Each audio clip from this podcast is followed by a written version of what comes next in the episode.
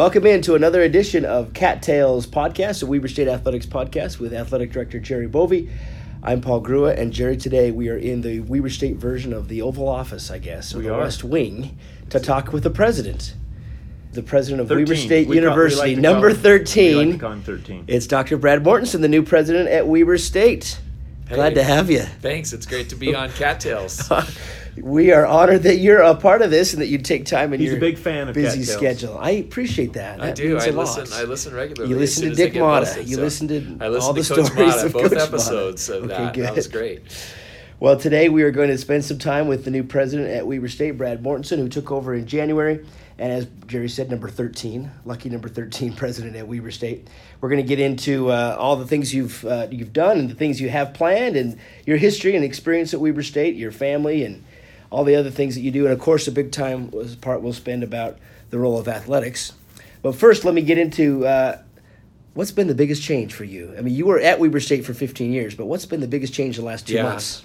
You know, I thought I was, I thought I was busy before, but uh, being president, it's a whole, whole new ball game. There's there's a lot more events to go to, different groups to work with on campus, but it's been a lot of fun. I've learned more about Weber State the last two months than I than I knew before.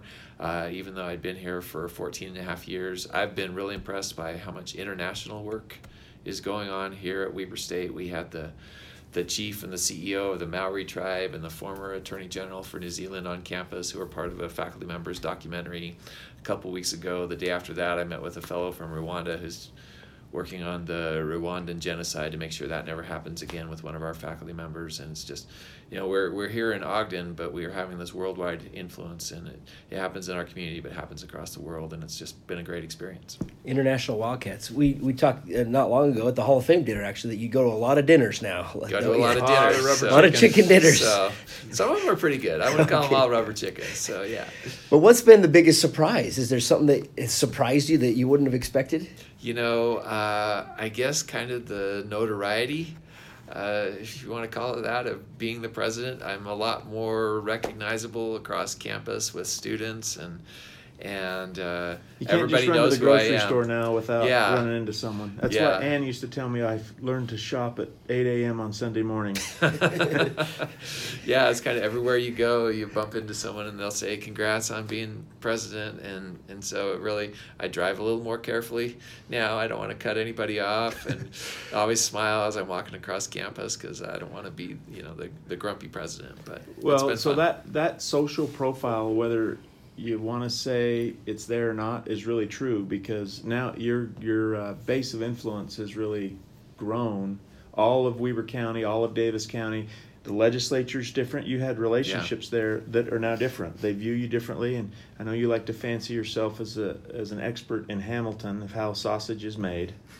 But and we can get into that later if you want to sing a song for us. But uh, it's really true that uh, there is, um, for lack of bully pulpit, there is a there is Yeah.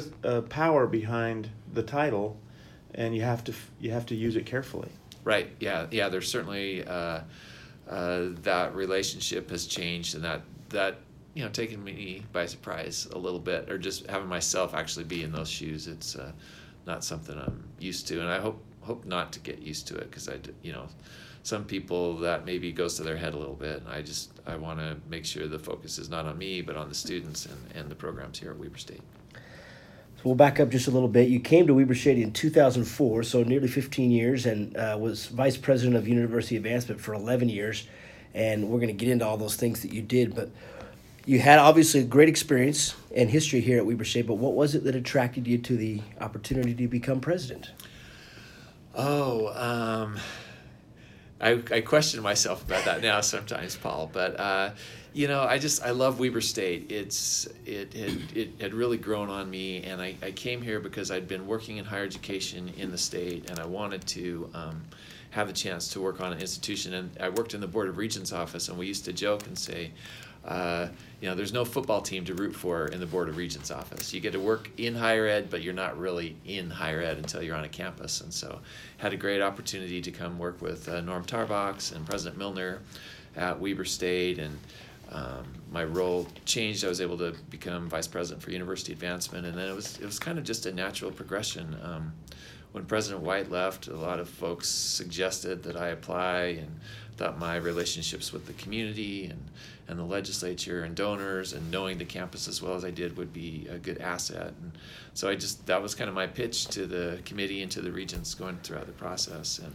I, I just, I love this place and I'm happy to serve and try to make a positive difference. What was that selection process like? Oh, it was unnerving. yeah, I um, bet. The, the day of the selection was probably the longest day of my life, so at least since the day I ran for student junior high student body president. Did you win that Um, one? Yes, junior that, that, Okay, that turned out okay.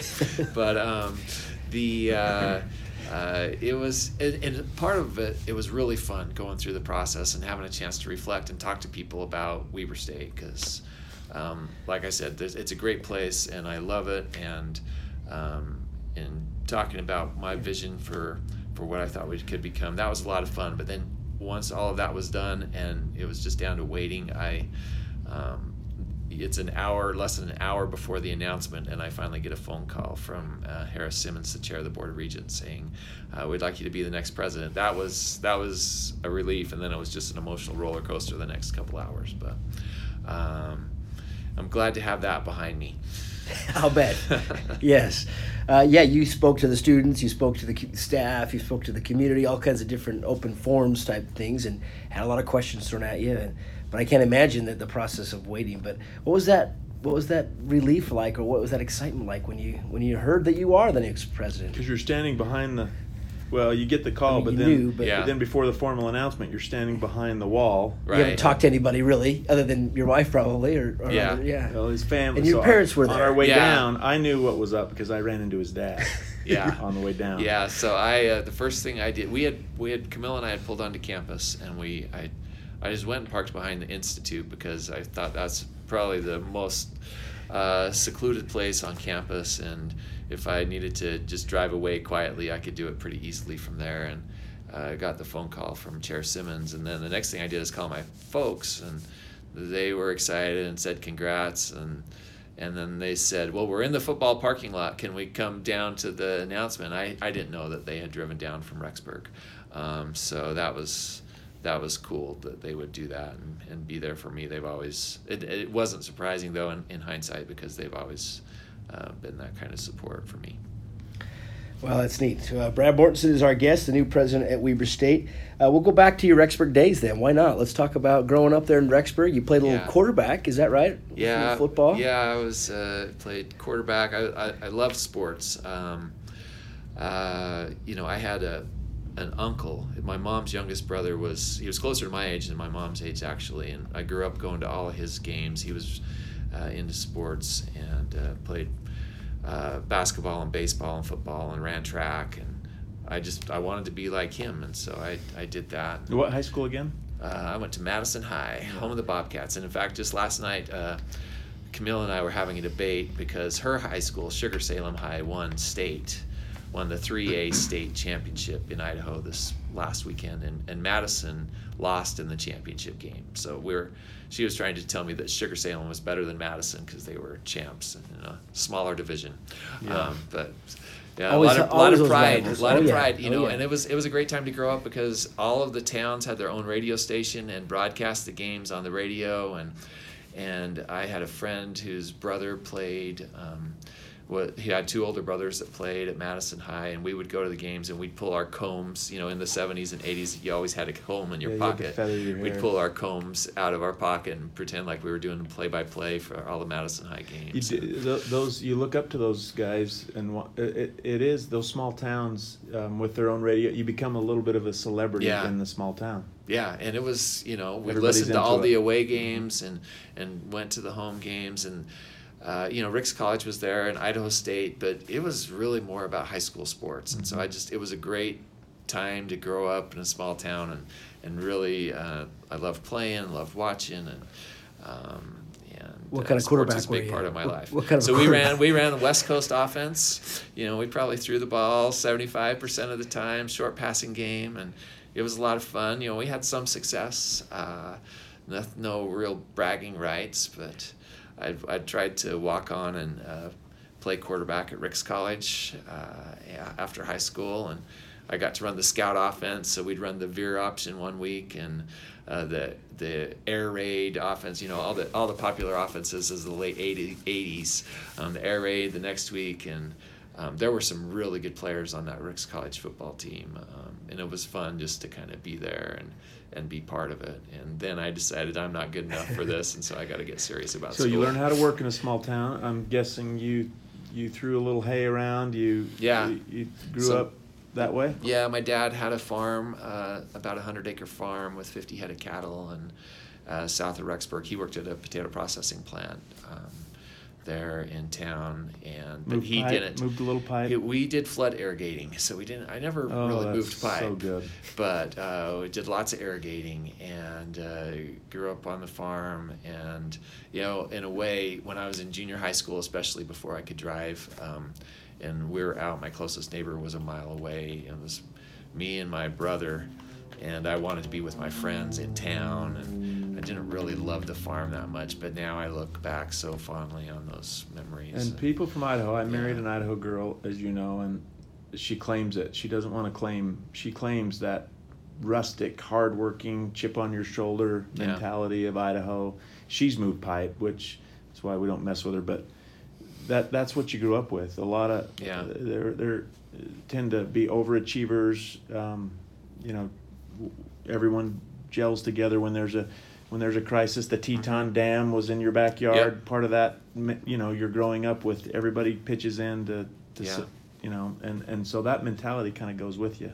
Yeah, it does, and and and and people are, are really close and, and work hard and live pretty humbly a lot of times, and uh, you know you're de- you're dependent on a lot of factors, and there's a lot of risk in a farming community, but. Uh, it was it was a great way to grow up, and I kind of you know miss that my kids. You know, we'll go back and visit grandpa, and they'll work for a day or two on the farm, but that's Not just same. a Yeah. tiny little taste. It's not really the the way it is, and you don't really learn those values unless you grow up that way. So as you said, you gave up your quarterback hopes and had to get into college and get Yeah. into school, right? Yeah. And you uh, majored in political science at Utah State. Yes. So you must have had an interest in that even even early and You know, politics it- and those kind of things. It was kind of just uh, one of those things they say about general education classes. I thought I thought I wanted to be a teacher and a coach, um, and I had uh, right after I graduated from high school, I was leaving on my LDS mission that November, so I didn't really have time to get into school, and they asked me to help coach my high school team, and I was a sophomore offensive coordinator, and we had very little success. And uh, I think we went through about five quarterbacks. And uh, I tried to install these schemes for the games, and it just didn't work very well. And I just thought, I'm I'm not cut out. You're for not this. cut out for coaching. First So- time you realized that parents were passionate about their their Uh, kids' the, experience. the parents were. I didn't have any trouble with parents, honest. Um, uh, and the kids were great, and we became good because I wasn't that much older than them. And became good friends with a lot of them, and s- still stay in contact a little bit. But it's just we weren't successful. But they still call you coach. That, Yeah. that that moniker sticks Yeah. for a long time. So, uh, but it was, it was a great experience, and I decided, you know, so I, I kind of got out of that lane and just took some political science classes in general education, and I didn't know what I would do with it, but knew that I liked studying uh, political science, and so that kind of became my my path, and I went on from that. And uh, some folks said, you know, you got to get a master's in public administration, so I went to went to Syracuse uh, University back in New York, and what was that like? How long were you there? it was just they, they have a great program. It's, it's actually it used to be I think it still is the highest ranked public administration, the oldest public administration program in the country. Um, you can do it in twelve months. So you start July first and you can finish the next June thirtieth if you take an extra class each term. And you were married at the time. I was married at the time, and so I was motivated Kids? to get done. Our Bryn, our oldest, was born. She was one, um, and traipsed with her, her across the country. And Camille was working in a, in, she's a nurse and worked in urgent care in kind of a rougher part of town. And we were, you know, I always thought of as we were kind of the British Bulldog tag team uh, WWF wrestling parents. Um, Camille, I, I'd come home from school and Camille would go to work and and uh, it was a tough year for Camille, but I loved the school. I mean, it was really challenging academically. Great professors, great experience. Um, Did you go to some Syracuse games at the went, Carrier went to Dome? a couple games in the NCAA tournament. The Sweet 16 was there that year, and went to see. Um, I remember UCLA was playing in Louisville, and you know that was kind of fun in the Carrier Dome. It, that's, you know, you're sitting like on the 40 yard line, and you have to look at a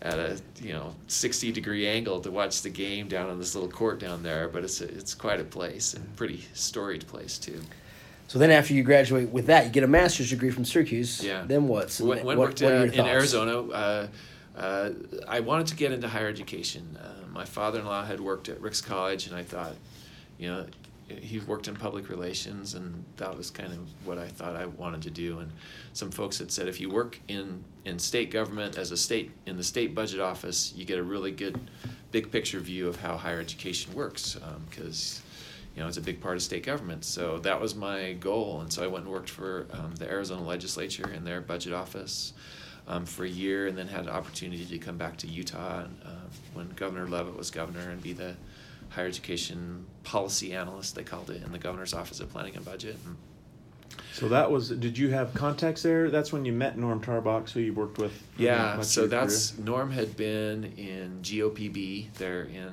the Utah governor's office um, before I had, and he was working at the Board of Regents at the time, and and he, you know he was kind of the liaison to feed the information from higher education system to the governor's office, and and you know and he basically trained me in how to do that job because he had done it. And, and so that's when you know my friendship and uh, work relationship really developed with Norm, and uh, that goes back over 20 years now, and uh, he's been a great uh, mentor and friend and colleague ever since. Did you ever want to get into politics yourself? You know, it's it's, it's hard. So I've watched.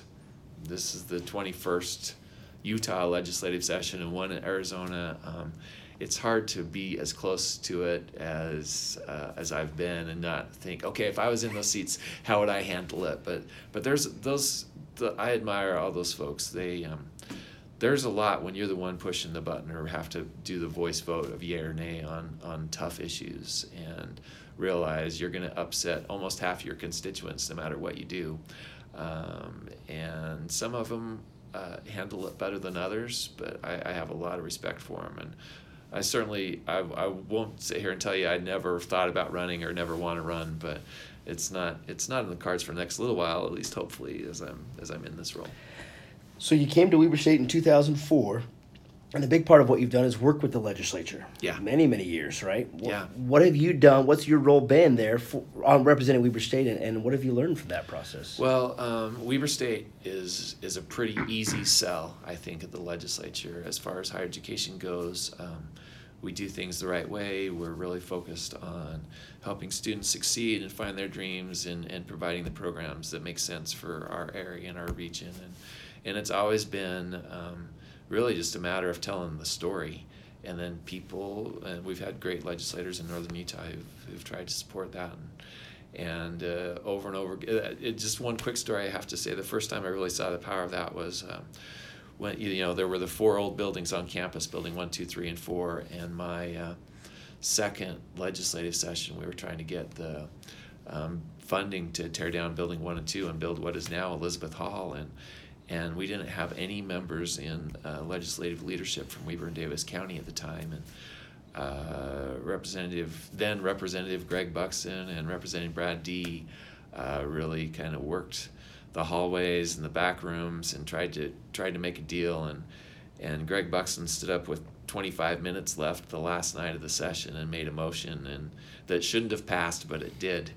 Um, and I keep a picture of Elizabeth Hall in my office now it's hanging in here and that's just to remember the impact that the legislators can have clear up until the end and that when you have a good cause it's worth fighting for Now And- Senator Buxton. yeah, right? now Senator Buxton, who's uh, still helping us down Yeah. there. Well, I know you say it's an easy sell, and I'm sure it is, but it's it's not not an easy job though. I'm sure because everybody's wanting money. Every school wants Right. money. I mean, you're you're lobbying for different things that you need, and what, what's it what's that experience been like working with I, I. Just I try to be really transparent with our legislators and um, you know really not play politics too much with them and just let them know hey this is what we need this is what we have um, we need your support and you know especially when you get you know we're in the last week almost of the legislative 2019 session and there's still a lot of big decisions to be made but you know, I want them to know that when I say, hey, I need to talk to you for 30 seconds uh, to remind you about this issue, that I'm going to talk to them for 30 seconds and uh, really try to be transparent and, and upfront and uh, let them do what they need to do, but remind them of the impact Weber State has. I mean, they're, they're pushing us to pump out uh, more engineers and computer scientists and other things to help the economy. And I say, okay, but you've got to, you know, hold up your end of the bargain and support us. Yeah, I've always said that in leadership, um, to be able to supervise the people that directly report to you is, is really much easier than influencing people that don't report to you. Yeah. So the legislature, we don't report to the legislature. They're not our direct su- report. They're not our direct supervisor, but they can affect um, collectively and individually our our well-being here. And so it's an art to be able to to lead people that that don't have to follow. Yeah.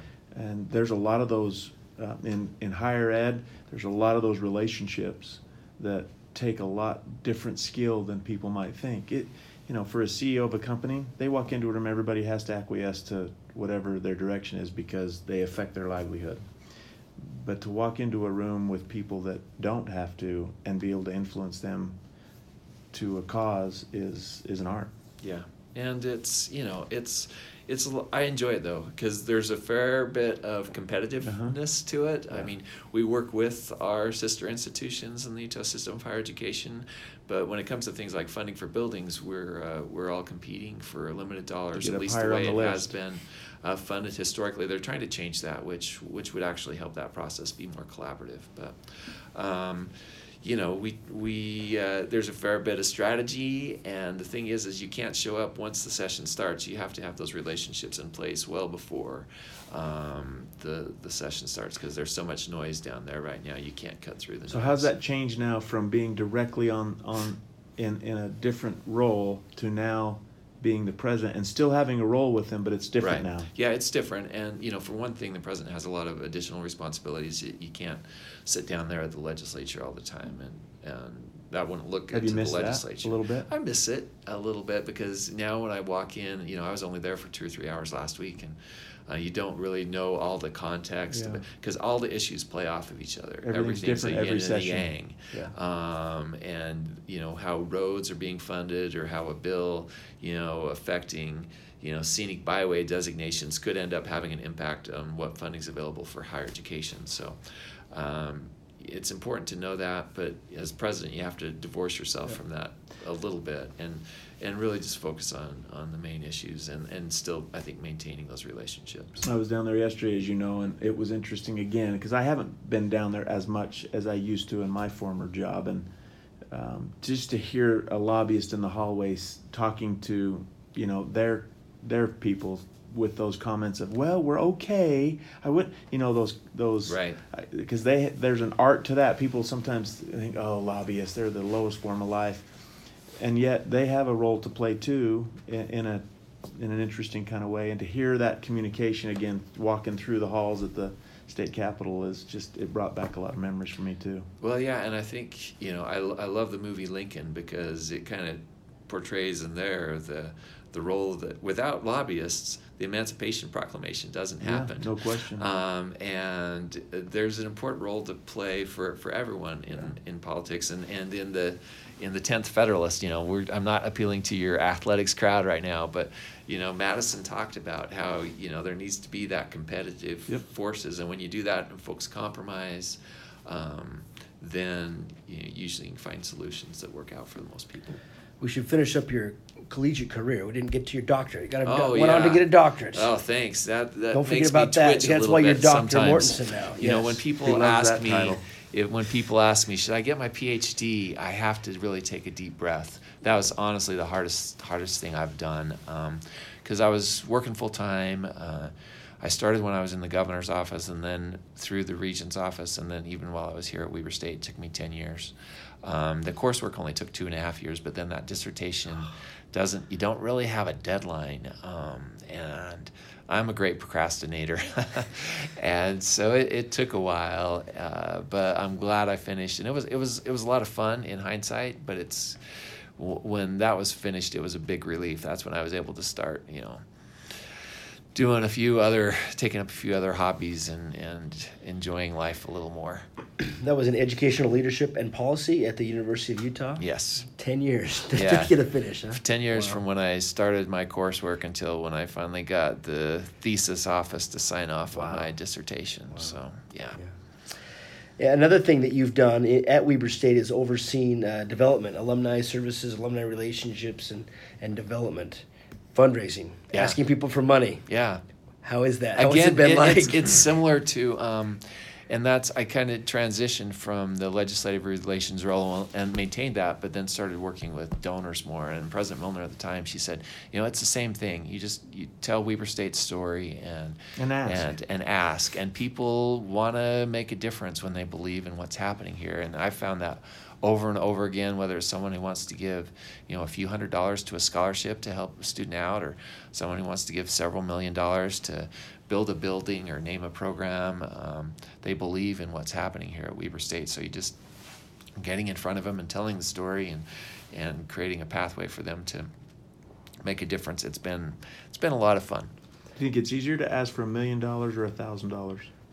Um, I, it's it's it's it depends on who the person is, you know. Uh, and sometimes that first thousand dollar ask for somebody who has never given before, um, but yet maybe has some capacity to give. That's a that's a that's a tough sell. But you know, you you find out things when you ask, and so uh, people and people respond, and you'll learn more, and and maybe they're interested, or maybe they're not, and you need to do some more work or shift directions. Uh, sometimes we've had a donor who you think is slated for the College of Education and wants to give to the um, arts and humanities and the music program, and that ruffles some feathers. But we have a philosophy about being donor centric uh, because uh, we want to maximize uh, the donors personal utility for, for what they're passionate about, and it might not be what they did when they went to school here, and and how their uh, life and and other things have evolved. But Yeah, so being told no, if you learned over time, being told no isn't necessarily a bad thing. It helps you get to yeah, yeah, you where learn the something, yes is. and and you know, and if if someone just says no, I'm not interested, and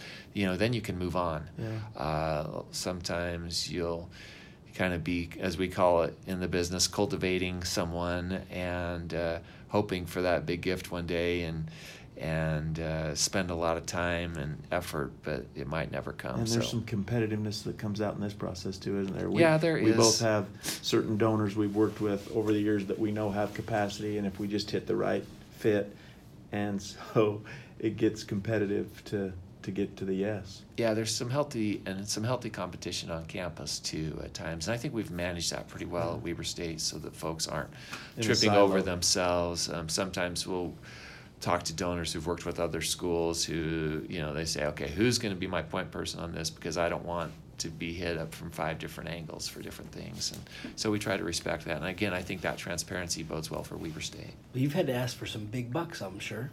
Well, it was, yeah, you know, we raised 164 million dollars in our Dream 125 campaign that wrapped up in 2016, and I got, had, had the chance to be a part in in several of those. But it's, again, it's really not about the person who's asking. It's about you know you're kind of positioning the product and the great things happening at Weber State, and then you know you can't. That doesn't happen without the tremendous generosity of. What we had about 16,000 donors who were participants in that campaign. And now, the, as the president, the fundraising, your part of fundraising is different now. Um, before, you would tee it up, ask, but you'd also tee it up for the president to come Yeah. in. And now someone's got to do that a little bit for you in, in the role. And, and Yeah. your experience brings you maybe to do it a different way here. But um, you only have so much time in a day, and you have to manage where you spend your time with all of I mean all of the demands. So you have to have people that can sometimes set the tone, and then the president has a role there. People want to have access to the yeah, president. Yeah, absolutely, and that um, you know, uh, one of I went out to Sacramento uh, to watch the basketball game out there, and you know, uh, tagging along with the athletics teams is a great opportunity to visit our alumni that are in different areas. And so I was visiting with some of our alumni who've done well, and they're in Sacramento. And the advice that one of them gave me is. Um, who's had been very, had a very successful career himself. Um, graduated from Weber State, and then Big Five accounting firm, and then major healthcare organizations. You know, he said, when you move up, you've got to do your new job. You can't do your old job. If you try to do your old job, it won't. You can't be successful. You've got to rely on other people to do your old job, and you focus on the new job. And I think that's kind of what you're saying, Jerry. Is you've got to. I've got to transition, Yeah. and it's been two And months, and sometimes. and it is hard. But you know, I you know, Gary's advice. I hear that. I kind of tell myself that every day, and make sure I'm focusing on the things I need to focus on as president, not as the vice president of advancement. And there are alumni. I mean, there, this is the case for every school, but there's alumni all over the place that maybe Yeah. people wouldn't be aware of, of alumni in lots of different areas across the country and world. Yeah, we've we've developed some pretty good traditions in different pockets, either around the Big Sky as we travel around there, like Sacramento, or uh, uh, you know we've hitched our wagon to uh, Damian and the Trailblazers, and have done things in in Arizona and Miami and Washington D.C. and, and other places as as Damian's there, and that's been you know a great way to to bring folks together and rally around Weber State. Another question before we get into some athletics things. Uh, at, at your uh, one of the meetings you had before you became president, I think it was Astor. You mentioned that on the other side, you haven't had as much experience on the academic side, Right. As as a as part of a university, which obviously is is the central role of the university. You've had this side on development and, and alumni and relations and fundraising. How has that been, and what were the concerns, I guess, and not having the academic maybe experience?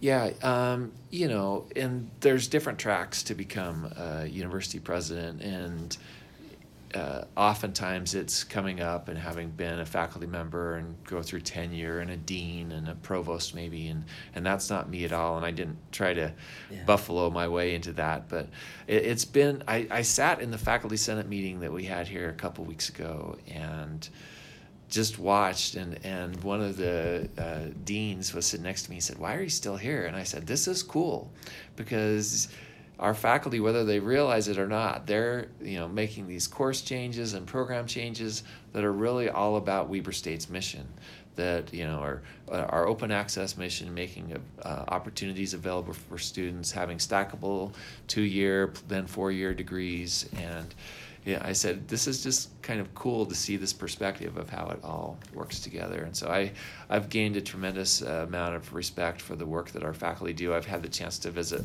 several classrooms and congratulate faculty who are receiving awards, and and uh, they're just so devoted to their students. We I had a student here in my office last Friday who just stopped by said uh, one of my friends told me I should come meet the president. So he's a transfer student, and he said, uh, you know, the thing that he's been most impressed with at Weber State is how attentive the faculty are to him. He said, I can communicate with my faculty here. He said, the school that I transferred from, uh, I'd send him an email. I never knew if I'd get a reply, and here I get a reply within a day every time. And I just think our faculty are uniquely devoted to our students, and it's fun to be in this role and see that um, even more. Uh, I always, I've always believed it, I've always heard it, but I get to see it a little bit more being president. We talk about that a lot to our recruits as they come in about the relationship they'll have with the faculty, and and you know when they come here, they maybe don't realize the importance of that. It takes a couple of years before they start Yeah. to to kind of change their thinking and view of the world. They come in here very myopic, thinking about their issues, and then at some point in the process, you start to think about the world and how you can affect it for good and all that. But our faculty here, and it's I think it's unique to Weber State. Um, uh, you know, for us, a third of our season ticket base come from faculty and staff. That's very rare around the country. Um, our class sizes are such, our average class sizes are such that it, it bodes well for that relationship to, flourish and and they'll come to games. They'll be a part of. They'll, they'll know who you are. When you don't go, we tell them when you don't go to class, they'll call us and find out what's going on because they care about it. And I think that you don't find that experience at a lot of places, and that's one of the things that makes us unique. We don't have TAs on this campus. I had a lot of TAs in my experience. You did too. I did too. And we don't have that here. So from day one, you're you're interacting with tenured professors that that are committed to education. And as it relates to faculty senate, you you mentioned this, but we deliver it a lot of different ways. Um, we, we never kind of get set in our ways traditionally of how to deliver education, how to deliver the process. And I think that makes us very unique here um, to a wide range of students that, you know, we're living in a time where we have to change. We have to, we have to be um, at the forefront, uh, not, maybe not the Yeah. bleeding edge, but we got to be at the front of how the millennials and the next generation want to consume information and be educated. And I think we do a good job of that here. Yeah, I think I think we have a ton of creativity and uh, potential amongst our faculty, and I don't I don't pretend to that I'll sit in the president's office and direct how they should uh, be that next wave of innovation in their respective disciplines, um, or even overall how our education is delivered. But I hope that we can create a culture where the faculty can unleash that creativity and really be creative and, and innovative.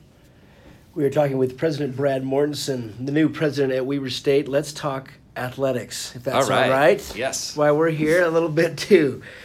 Obviously, athletics is huge in, in college athletics. College sports across the country are, are so important. Um, as a president now, in your role, how do you see the role of athletics? So, um, uh, I guess to sum it up, I was visiting with an alum who's a vice president at a bank back in Boston, and he said, you know, don't be too impressed because banks have lots of vice presidents. But he said, nothing has done more for the value of my degree with my peers at this bank than Damian Lillard.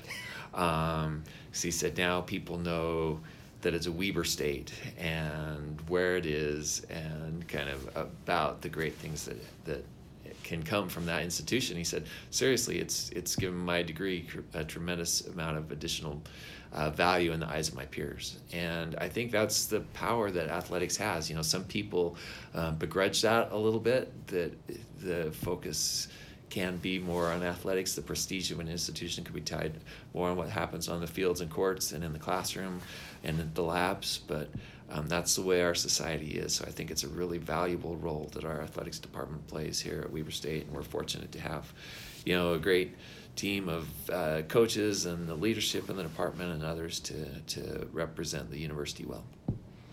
You know, it's been said that it's kind of like the front porch, I guess, of the university. Oftentimes, at Yeah. least nationally, and maybe a, a perspective outside of of the school itself is.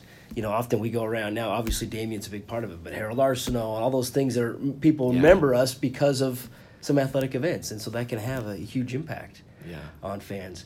Um, Yeah, I think uh, to that point, you know, last year in football, last two years in football, uh, being in the quarterfinals on ESPN on a Friday night, um, it, all those alumni that may be kind of dormant for a while, looking for a cause, they kind of come out, and you remember your experience. It it does kind of stimulate this pride in your experiences, and it brings it all back. And that and so we talk about this a lot that the front porch can't look different than the house. Um, I think a lot of times in athletics, and we've talked about this, that if if you silo out and you and you forget that your mission in a, for an athletics department is to interact and be part of the full mission of the university, it works.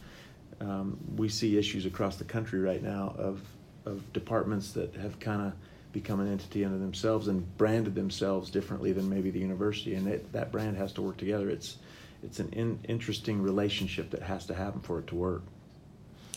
you, it's also probably, I guess my question is, what what do you see your role as the president? What imp, connection impact will you have? You're not directly necessarily involved in athletics, but but it plays a big part in what you do too. Well, more so now, right? You're learning Right.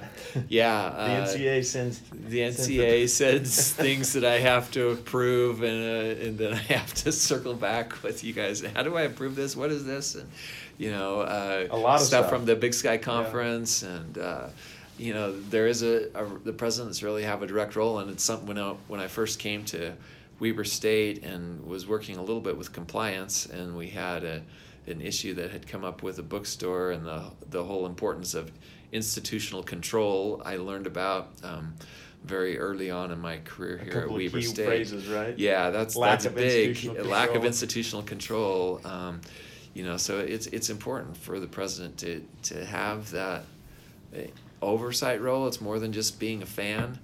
Um, certainly, yeah, the president's role is uh, not to micromanage. You know, as much as I'd you know like to volunteer to call some plays for the football team, not because I don't think they're doing well. It's just I like to do it. Um, you know, that's not the president's job, and so. Uh, Has it surprised you though how?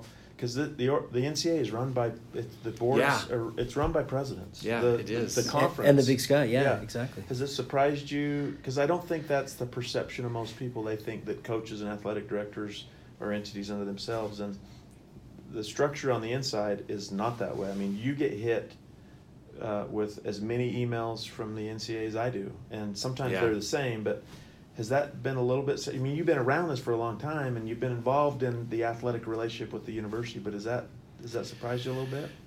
Yeah, it, it does. And, you know, I thought of it coming into the role, and not that I was, you know, unawares, because we've got, you know, between you, Jerry, and, and Norm Tarbox's role and, uh, and others, we have uh, that support institutionally so the president doesn't like wander adrift and, and doesn't know what they're doing. But uh, there there is that administrative responsibility over athletics in addition to kind of the fundraising and, and other stuff that I think is important pre- the presidents do. Have you too. spoken with other presidents in the Big Sky around the conference yet? You know, I haven't yet. Uh, they're uh, getting together at the conference tournament. Yes, That'll be my first Boise, meeting okay. with them, and so And then we uh, there's s- been a lot of emails up in in, Bozeman. in Bozeman in May. Yeah, there have been a lot of emails that come out from the conference office, and uh, and and since the conference office is right here in uh, Ogden, I've been able to meet with uh, Commissioner Wistrcill and some of the staff there, and they've they've given me a little bit of an orientation too, and that's that's been helpful. So, Jerry, like you said, when there's conference-wide decisions of realignment or whatever, it's really the president's as a committee, as a council, right, that makes Yeah. those decisions. Yeah. Yeah, right? as I look, as I look at the institutions that are working, and there's some in our conference, I'm not gonna name them, that I think have it figured out. It's when there's a really close tie between the athletics director and the president.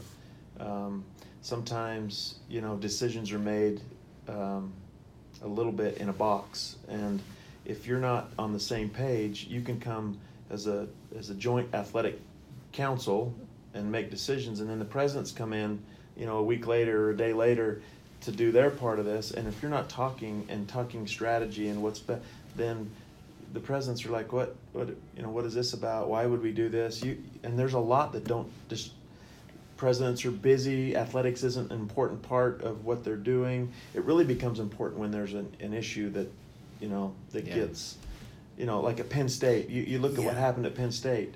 The president was involved in that, but the role of the president becomes much more important when there's a negative light sometimes And that shines on an issue. examples of Yeah. that where the president's been in Right. trouble because of things that have happened in athletics. And so we talk about the fact that our jobs are linked in that because you can have a little controversy at some part of campus that really doesn't get outside of the campus structure. But if something happens awry in athletics, it gets everywhere because for some crazy reason, people can get their heads around sports. And so it goes like wildfire. I Right. mean, Utah State had a little issue with Nevada last weekend, and that just becomes a national discussion. yeah. And, and so it's, there has to be communication. Yeah, and we have some structural things that you know I've learned that are built in here, both uh, in reports to the board of trustees, like when you came and did that in, in January, and then I've have meetings with the faculty athletics representative regularly, and you know, as Jerry and I stay connected and updated, there there's some controls to try to mitigate those things, but uh, it's important to to communicate. And trust is a big part of it. You could Yeah. see where if if if you had somebody going rogue, and I think that's where it starts is they don't inform the president. They don't Yeah. they don't Communicate. they don't they cut those ties, and so they just kind of run it um, as its own business entity, and that's a dangerous thing. You said earlier you use athletic events and games as an opportunity to bring donors, some you know, travel around sometimes when there's events, and that those are opportunities again to reach out.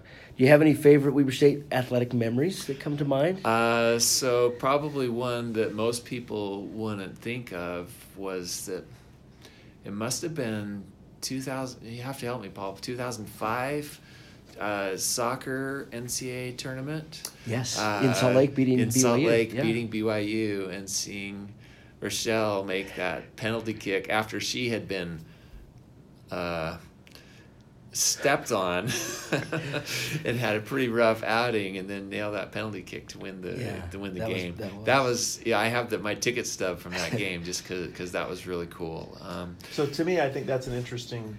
That's a that's the first memory that came. Most of your fan base focuses so much on men's basketball and football that they forget there's other things. But when you're on the inside of it, it's all you you develop a relationship with all these kids, these young Yeah. people, and so you go there first when most people probably wouldn't even know about that. Well, yeah, it was. It was. But it's good. It was one of those. You know, it was kind. of, It was dark and you know a little bit overcast night. It was kind of just magical. Uh, you know, one of those things. I, I have that uh, picture in my memory that, um, yeah, it's it's pretty cool. Uh, you know, and and then you know another favorite was uh, Scott Bamforth's half court shot against Northern Colorado. That you know some of those buzzer beater game winning uh, kind of moments. Uh, Tim Toone's punt return in the snow. Uh, that was kind of a pretty a pretty fun moment too. But I just you know I I loved personally I loved competing. I loved athletics and. Um, think that it did a lot to shape my attitudes about working together with people and, and having hard work and you know kind of leaving it all out there for your team and I, I just I love to see our, our teams compete. Um, I wish we hosted more track meets. Sorry, that's hope that doesn't get me in trouble. I love going to to- track meets. and, the, It's Yeah, two you know, outdoors, and and we'll have Do the we, big do sky. we have We'll two have this big- year? I haven't looked yeah, at we two have outdoors, and Okay. then the big sky outdoor in 2020. Yeah. Okay, great. I Right love I love so uh, going to track meets. We'll and get you out there. Yeah. compete because because you know it's just the the individual competition and all the work that goes into it behind the scenes and then showing up on game day to, to represent and you know half the time you don't win or at least you know chance hopefully we do better than that but uh, half the teams lose every day they step on the field The and so- pageantry of it is really yeah uh, of the moment um, is fun. I've been to, you know, the NCAA championships in cross country, and just to see the massive, yeah I don't know, it's just it's just big, and and those moments are exciting for your student athletes and for the institution. And Well, you come to a football game in the president's suite. There's a lot going on in there, isn't there? There's a lot of people. There's a lot of buzz. They're not always watching sometimes the game. They're, sometimes, they're I yelling. like to go to the away games. Yeah, maybe. uh, to watch the game more. But uh, but yeah, there's a lot of excitement, and we had uh, in the FCS playoffs, less- especially uh, in uh, 2017 Yeah, when we were on the road. road and had a group of uh, legislators, you know, kind of. Being our uh, fans and We traveling to Cedar southern City, Utah, yes. and then they uh, traveled to James Madison too. Um, they become. The, do they still they still call themselves the the sideline? sideline caucus. Yeah, a couple of them showed kinda up down at the Utah game last fall. I was on the sideline Yeah. caucus. They always purple. wanna be on the sideline So now. they, Oh, yeah. they like to be on the sideline. So you kind of got to Well, watch them. It worked in Cedar City. It helped us out absolutely. Yeah. Okay. Uh, speaking of athletics, not Weber State. You're a giant Seahawks fan.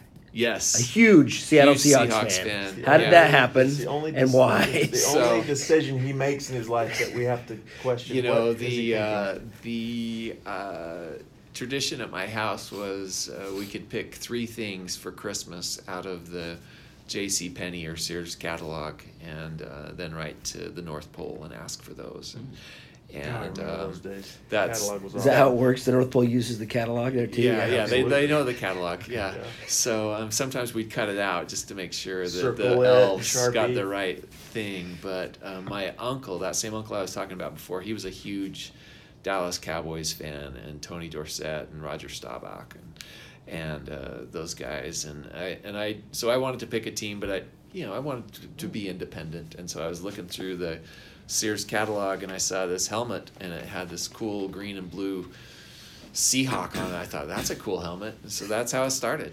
Um, and then I started watching them, you know, and they had Jim Zorn and and Jack Patera and running all these trick plays, and um, you know, they were decently successful but never great. And uh, I just I stuck with them ever since. I had a whole Seahawks wardrobe, you know, that I'd I'd wear my white or blue jersey and and stuff, and a property of Seattle Seahawks shirt as a kid, and stocking cap and a coat, and I was I was all in, and I just I've although I've sworn them off several times. Um, you keep coming back. yeah, I keep coming back, and you're diehard it's, it's though. Fun. Yeah, yeah, yeah, yeah.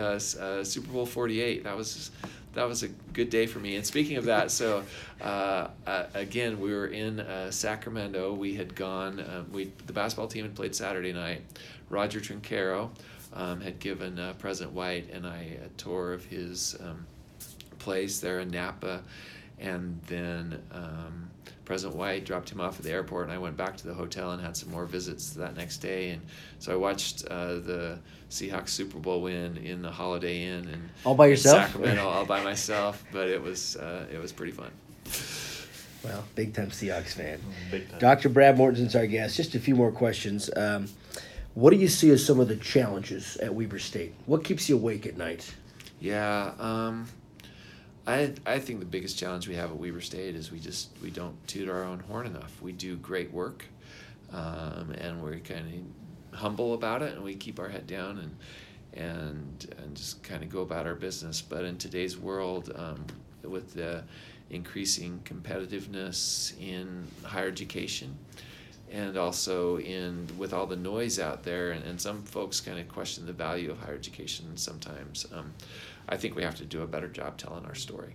And, you know, that's not just athletics that I'm talking about, but um, whether it's the, the students who won the, you know, DECA competition last week from the professional sales program or um, other students who've gone off and presented. Um, zoology major had a recent uh, paper published in a in a peer-reviewed journal. I just there's great things happening here, and so we're um, we need to get out and tell the tell, tell that story better. And, and, you've started using a hashtag. I know it's more than just a hashtag, but yeah. a campaign of louder and prouder. Louder right? and prouder. Telling yeah, be story. louder and prouder be about and uh, prouder. Uh, what's happening at Weber State, and we I put out a little message about that, and had an alum uh, reach out and talked about how grateful he was for his Weber State education, and went out and visited. He works at a, a, a machining plant out here in uh, western Weber County, and uh, kind of showed us around, and it, it was fun to hear how his education changed, transformed the trajectory of his life, and where he's able to provide for his family now, and,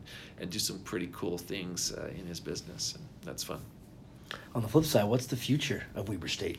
So uh, I think Weber State is uh, is at this really f- interesting place in northern Utah right now, where uh, you know there's a lot of buzz down south from us a little bit about Silicon Slopes and and northern Utah is trying to figure out its economic identity, and the county commissions from Weber and Davis County are working on that, and Weber State's right in the middle of that conversation, and and with Hill Air Force Base and uh, a lot of the big projects happening there with F 35s and the new Minuteman missile program potentially coming together.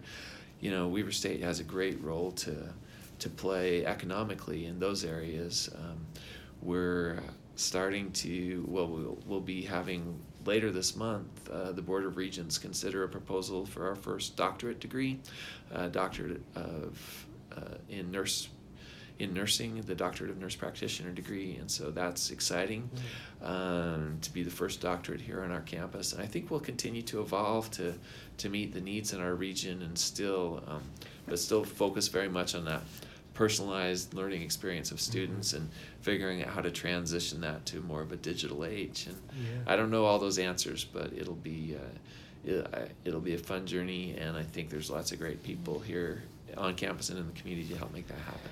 What do you think that we we have twenty eight thousand plus students, and often I get asked that sometimes, and some people are just surprised that we're that right. big. That many, our enrollment has grown so much and so high, and as you said, now it's changing into different ways and different ways of learning, but boy, the, the enrollment continues to grow. If I have if I have a bone to pick with Damian, mm. it's when I, you see him interviewed on ESPN and he'll kind of he'll say you know I wasn't recruited that much I just went to this small school in Utah and I want to say Damian there's 28,000 students it's not a small school we'll but, remind um, of that in yes. the Next in the scheme of you know the the Dukes and Kentuckies of the basketball world, you know, Weber State maybe doesn't have that that same footprint, but you know, the Tar Heels won't overlook us, so we know right. that. They Bring still that remember up twenty years later. Absolutely. when you make your way through North Carolina and run into a somebody that know they'll look and go Webb State, oh.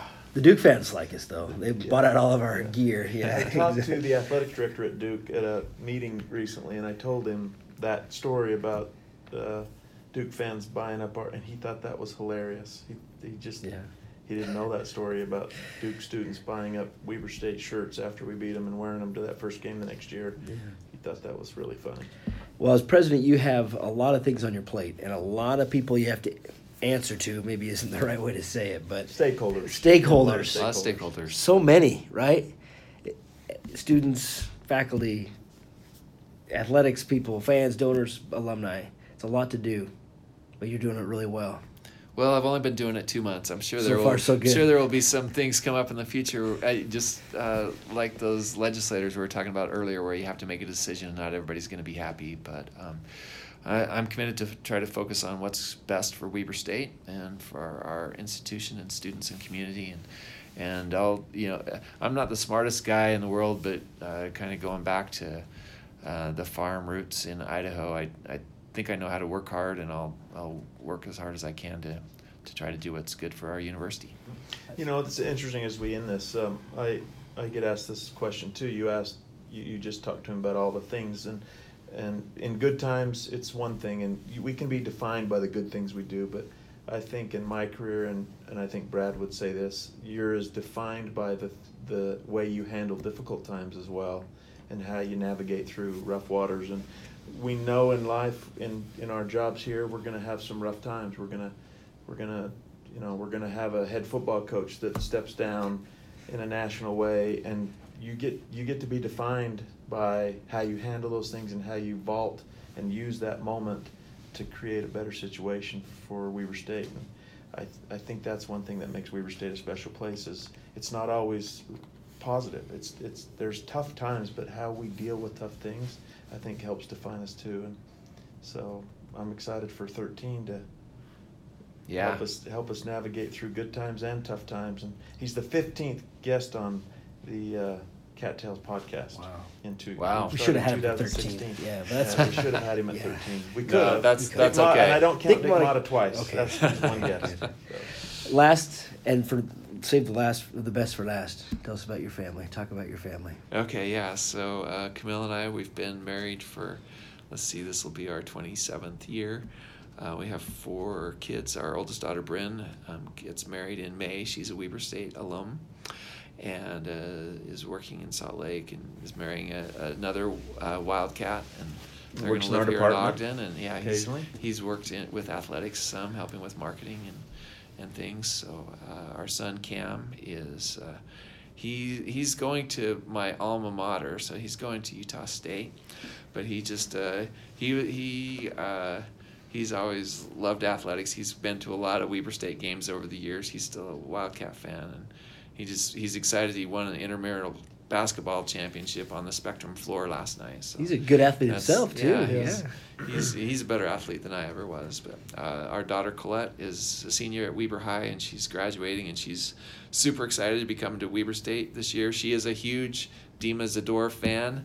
Um, it may have something to do with Twenty One Pilots, and there's something about Dima in some of their songs. But hey, it's Whatever it and, takes, And he's yeah. from Ukraine, where they filmed their video or something. So that's uh, she she likes to come to the basketball games, and then Brooks. Uh, he's an eighth grader at Orion Junior High, and and Brooks is, you know, probably the least interested in Weber State sports right now at this But point maybe in the his smartest life. one in the family. But he he might be this. He's probably the smartest one in the family, and he's actually on Weber State campus right now as part of the state math competition. So, uh, four great kids, and they take after their mom, and we have a we have a fun time at our house. There's a lot of purple in our house. Yeah, I bet. Can't So- say enough about our wives. Uh, uh, Camille is there. I mean, She goes to all those chicken dinners she too. goes to Yes. She all does. the rubber chicken dinners. And She's, uh, she's a loyal. She she she's amazing at at watching his. You know, she's got his back when everything else is when everybody else goes away and you feel a little bit alone. Uh, Camille's always there. we uh, she kind she's kind of likes this uh, role in a way that she feels a little more liberated, I guess, to duck under the covers. Like Paul, I know we snuck up on you in a press conference. Uh, I don't know, four or five home basketball games ago. We were just walking by, and Camille's like, "Hey, we can step in there, right?" Yeah. And so Anytime. she was uh, she she likes to see how things work uh, behind the scenes in athletics and other parts of the university, and it's just uh, she's she's a great support in in this role. I don't know if we made you cry. We got you close. We got one almost. almost when, when there. We talked about mom and dad coming down, and I like I say I knew Oh, what yeah. the deal was because I ran into them on the way down, and I've met them before. And when dad looked at me, he just thought, "Oh no, I don't, I, I don't know if I should be here." Yeah. And we just kind of met. I mean, I think you were with us, and Yeah. I just winked at him, knew what was happening, and it was fun. So I c can I tell one more story really quick? So uh, you know the athletic director and I have a bit of a uh, athletic coaching history with each other, and uh, we've coached. We can edit this out if we need to, so keep- I, I know I saved it to the end, so it's easy to cut. But you know Jerry and I uh, were coaching our sons in some all-star baseball games Years uh, ago. between Kaysville and Centerville, and I always I always ask our coaches if they would rather have been the coach of the team that went farther in the tournament, or if they would rather be the coach of the team that uh, won two out of three head to head. Um, And it's a difficult question to ask, and then they look at me like, "What should I be saying?" Yeah, they they know that there there's no right answer to this question. But now that he's uh, the president, they look at him and go, "What should I be saying?" So, so Jerry's team did go farther in the what was Babe Ruth, right? The Yeah, state Babe Ruth yeah, tournament yeah. than my team did, but my team did beat Jerry's team twice, two out of three times. So you always of course, have I, that, of so- course, I believe it's always better to go farther in the yeah, tournament. I don't know.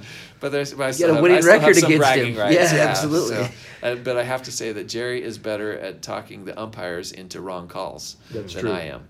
Yeah. So Yeah, I was. Yes, that's true. We'll leave it at He's that. good at working those officials. Absolutely. Any other Bovee stories you have? no, that, I'll leave it there. Well, he has So- some, but we're not going to talk Yeah. about Not about those. Uh, I can tell how excited you are about about Weber State and what's to come in the future, and you're just speaking for so many of us that, that are part of it as the faculty, staff, and everybody that we're so excited to have you on board. Well, thank you. I'm I'm honored and excited and and appreciate being on Cattails. Well, it's it's an honor, I'm And sure. it's one of the questions. Add this that to your said. list of many it's things. one of the questions done. that comes up for us. I think in any conversation, this question comes up: is how how how's the new president? How are you getting along with the new president? Because I think people realize the importance of a, a president in in how athletics Yeah. runs on a and, campus. and your role, Jerry, is it, the president is means so much Yeah. to, to your to Yeah. your role, right? vital. Yeah, absolutely. Well, he he's doing pretty well. Thirteen is lucky. Thirteen is lucky. There okay. you go. Louder and prouder. Louder and prouder. Dr. Brad Mortensen, the new president of Weber State University, our guest. Thanks for your time today on Cattails, and we appreciate all you're doing. And thanks uh, for your support, Wildcat fans. Be sure to subscribe and, and follow us as well on social media, and we'll be back with another podcast soon. Go Wildcats.